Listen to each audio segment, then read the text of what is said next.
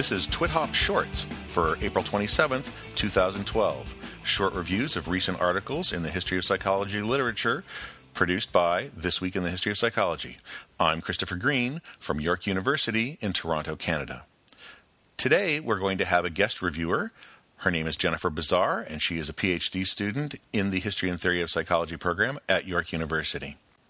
She is going to review an article about James McKeen Cattell, the psychologist from the turn of the 20th century who is perhaps best known for having invented the first mental tests. But this is an article about his firing from Columbia University in the wake of U.S. entry into World War I in 1917.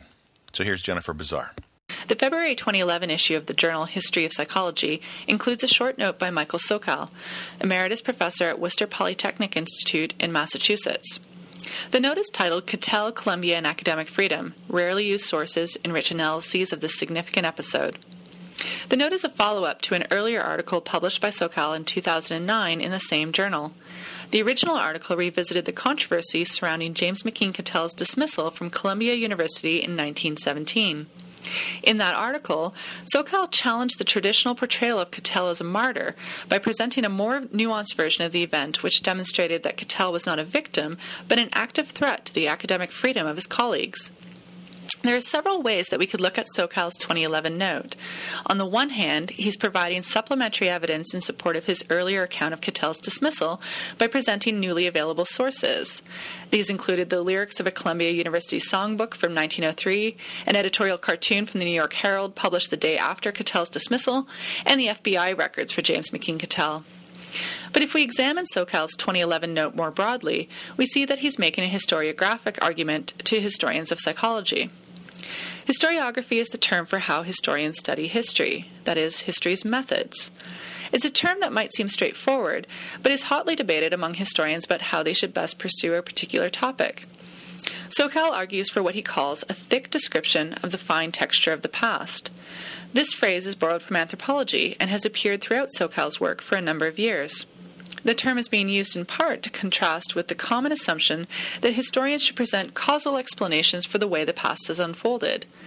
Sokal argues that historians do not provide a this caused that style of explanation, but rather provide an interpretation of a moment in time that takes into consideration many contributing influences.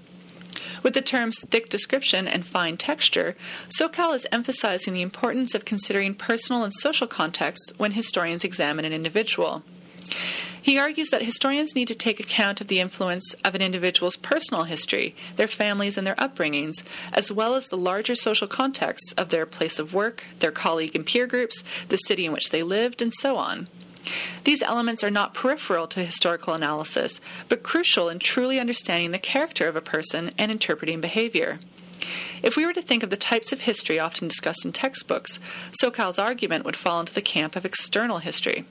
That is, he's demonstrating that James McKeen Cattell cannot be understood simply as a psychologist locked inside a laboratory.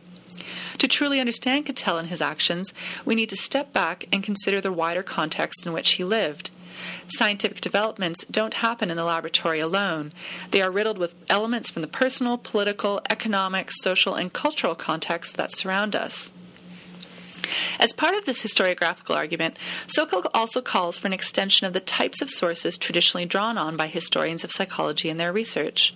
The examples he presents in the 2011 note, the songbook, cartoon, and FBI records, may not at first glance seem to be directly connected to the events surrounding Cattell's dismissal from Columbia, and yet they inform the historian's interpretation of those events. The songbook, for instance, contains lyrics that describe the favoritism shown to an otherwise ill behaved son of one of the university's trustees. As such, the lyrics serve to lend outside support to Cattell's own criticisms against trustee influence within academic affairs. The editorial cartoon likewise provides evidence of a more direct public commentary about Cattell's dismissal. Appearing in the New York Herald newspaper the day following Cattell's dismissal, the cartoon's imagery reveals support for the institution's pro war stance. And finally, the FBI file provides many previously unavailable details about Cattell's actions, including the report of the FBI raid on the Cattell family home, for which only one side of the incident was previously available. It also includes opinions from colleagues about Cattell's position within the discipline. Taken together, the three new sources do not change Sokal's original argument, but instead strengthen the supports on which it rests and directly counter criticisms regarding his conclusions. Michael Sokal's call for a wider array of historical sources is a continuation of appeals he has made throughout his career. In the mid 1970s, for instance, he and several colleagues called for historians of psychology to pay more attention to laboratory instruments, both as items to be preserved and as sources of information.